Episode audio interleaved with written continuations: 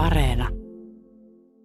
Mutta hänen kombreen lakinsa ei sallinut hänen suhtautua kevyesti kyyneliin eikä suruun, jotka olivat hänen mielestään molemmat turmioksi, yhtä lailla kuin aluspaidan riisuminen tai vastentahtoinen syöminen.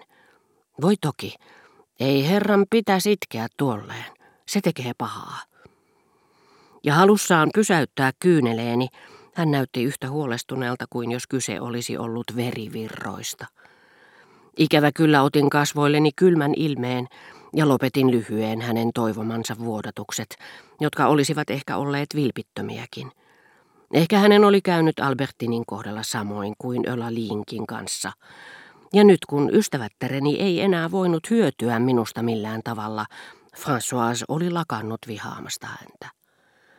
Siitä huolimatta hän halusi näyttää, että tajusi kyllä minun itkevän ja seuraavan vain omaisteni turmiollista esimerkkiä, koska en halunnut antaa sen näkyä. Ei herran pitäisi itkeä, hän sanoi tällä kertaa tyynempään äänensävyyn, pikemminkin esitelläkseen tarkkanäköisyyttään kuin osoittaakseen sääliään, ja lisäsi, niin siinä sitten piti käydä. Neiti oli liian onnellinen raukka. Hän ei osannut panna arvoa onnelleen. Miten hitaasti päivä päättyykään noina suhteettoman pitkinä kesäiltoina. Vastapäisen talon haamu maalaili loputtomiin taivasta vasten itsepintaista valkeuttaan. Lopulta huoneistossa vallitsi yö ja törmäilin eteisen huonekaluihin, mutta rappukäytävän ovesta keskeltä pimeyttä, jota luulin täydelliseksi, kuulsi lasiruutujen läpi sinistä, kukan sinistä, hyönteisen siiven sinistä, väriä, joka olisi ollut minusta kaunis, ellen olisi tuntenut, että se oli viimeinen heijastus, viiltävä kuin teräs, lopullinen isku, jonka päivä väsymättömässä julmuudessaan minulle vielä antoi.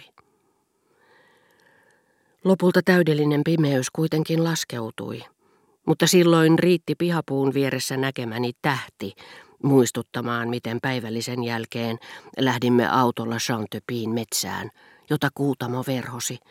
Ja kadullakin saattoi käydä, että huomasin jonkin penkin selkänojalla yhden luonnollisen puhtaan kuunsäteen ja poimin sen siitä, Pariisin keinovalojen keskeltä.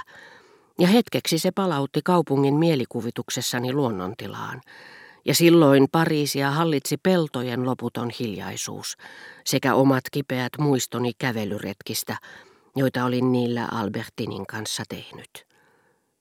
Voi, koska yö päättyisikään. Mutta myös aamunkoiton ensi viileydessä värisin, sillä se toi mieleeni tuon suloisen kesän, jolloin olimme niin monta kertaa saatelleet toinen toistamme Balbekista Ancarvilleen, Ancarvillestä Balbekkiin, aina aamun koittoon asti. Minulla ei ollut tulevaisuudelle kuin yksi toivomus, paljon tuskallisempi kuin pelko konsanaan. Unohtaa Albertin. Tiesin, että unohtaisin hänet vielä. Olinhan unohtanut Gilberten ja Germantin herttuattaren. Olinhan unohtanut isoäitini ja julmin ja oikeudenmukaisin rangaistuksemme täydellisestä unohduksesta, rauhaisasta kuin hautuumaitten unohdus, jonka avulla irrottaudumme niistä, joita emme enää rakasta, on se, että aavistamme tämän saman unohduksen tulevan väistämättä myös niiden osaksi, joita vielä rakastamme. Totta puhuemme tiedämme kyllä, että se on tuskaton tila, välinpitämättömyyden tila mutta koska en voinut ajatella yhtä aikaa sitä, mikä olin ja mikä tulisin olemaan, ajattelin epätoivoissani koko sitä hyväilyjen, suudelmien, yhteisten unien peittoa, joka minun kohta pitäisi antaa riisua yltäni ikiajoiksi. Näiden niin hellien muistojen aalto murtui ajatukseen Albertinin kuolemasta ja salpasi hengitykseni, samalla kun minussa iskivät yhteen niin vastakkaiset virtaukset, etten voinut pysyä aloillani.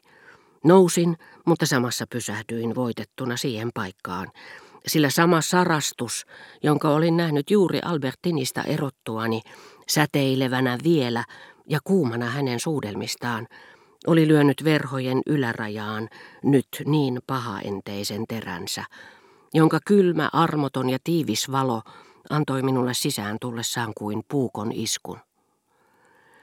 Kohta alkaisivat kadulta kohota äänet, joiden soinnikkuuden laatuasteikosta saattoi lukea lakkaamatta nousevan lämpötilan, jossa äänet kaikuisivat. Mutta kuten lääke, jossa yhden ainesosan korvaaminen toisella riittää muuttamaan sen kiihottavasta ja stimuloivasta tylsistäväksi, samoin tuo lämpö, johon muutaman tunnin kuluttua sekoittuisi kirsikoitten tuoksu, ei nyt herättänyt minussa halua naisiin, vaan ahdistusta siitä, että Albertin oli poissa. Sitä paitsi muistot kaikista haluistani olivat Albertinin ja tuskan läpitunkemia yhtä paljon kuin muistot nautinnoistakin. Olin kuvitellut, että Venetsiassa hänen läsnäolonsa olisi minulle häiriöksi, ilmeisesti koska hämärästi tunsin, että tarvitsisin häntä siellä. Mutta nyt kun häntä ei enää ollut, minua ei haluttanut lähteä sinne. Minusta oli tuntunut, että Albertin oli esteenä minun ja kaiken muun välillä, koska kaikki asiat sisältyivät häneen, ja hänestä saatoin kuin maljasta ammentaa kaiken haluamani. Nyt kun tämä malja oli särkynyt, minulla ei enää ollut rohkeutta tarttua mihinkään. En tiennyt mitään, mille en olisi kääntänyt selkääni, suru mielin, ollut mieluummin kokeilematta sitä. Niinpä eromme ei alkuunkaan avannut minulle sitä mahdollisten nautintojen valtakuntaa, jonka luulin hänen läsnäolonsa minulta sulkeneen. Itse asiassa hänen läsnäolonsa, joka ehkä todellakin oli estänyt minua matkustelemasta ja nauttimasta elämästä, oli niin kuin aina käy, vain peittänyt näkyvistä muut esteet, jotka tulivat taas esiin muuttumattomina, nyt kun tätä yhtä ei enää ollut. Aivan niin kuin ennen vanhaan, jos joku miellyttävä vieras esti minua tekemästä töitä, en seuraavana päivänä työskennellyt yhtään sen enempää, vaikka olinkin yksin. Jos tauti, kaksintaistelu tai pillastunut hevonen näyttää meille läheltä kuoleman kasvot, huomaamme miten olisimmekaan nauttineet elämästä, hekumasta, tuntemattomista maista, joista nyt joudumme luopumaan. Mutta heti kun vaara on ohi, tapaamme taas edestämme saman ankean elämän, jossa ei mitään ihmeellistä ollutkaan. Nämä lyhyet yöt eivät tietenkään kauan kestä. Lopulta tulisi taas talvi, eikä minun silloin enää tarvitsisi pelätä muistoa kävelyretkistä, jotka Albertinin kanssa jatkuivat aina liian aikaisin koittaneeseen sarastukseen saakka. Mutta eivätkö ensi pakkaset toisikin mukanaan ensi halujeni jäätyneenä säilyneen siemenen, joka oli peräisin niiltä ajoilta, kun lähetin hakemaan häntä keskiyöllä, ja aika ovikellon soittoon asti tuntui niin pitkältä, ovikellon soittoon, jota nyt saisin ikuisesti odottaa turhaan. Eivätkö ne kantaisikin mukanaan ensi ahdistusteni siementä, kun kahteen otteeseen luulin, ettei hän tulisikaan. Siihen aikaan en tavannut häntä kuin harvoin, mutta nämä tauotkin hänen vierailujensa välillä, kun hän viikkojen kuluttua ilmaantui luokseni keskeltä tuntematonta elämää, jota en yrittänytkään omistaa, turvasivat rauhani torjumalla mustasukkaisuuteni kerta kerralta raukeavat yritykset kasaantua sumaksi sydämeeni.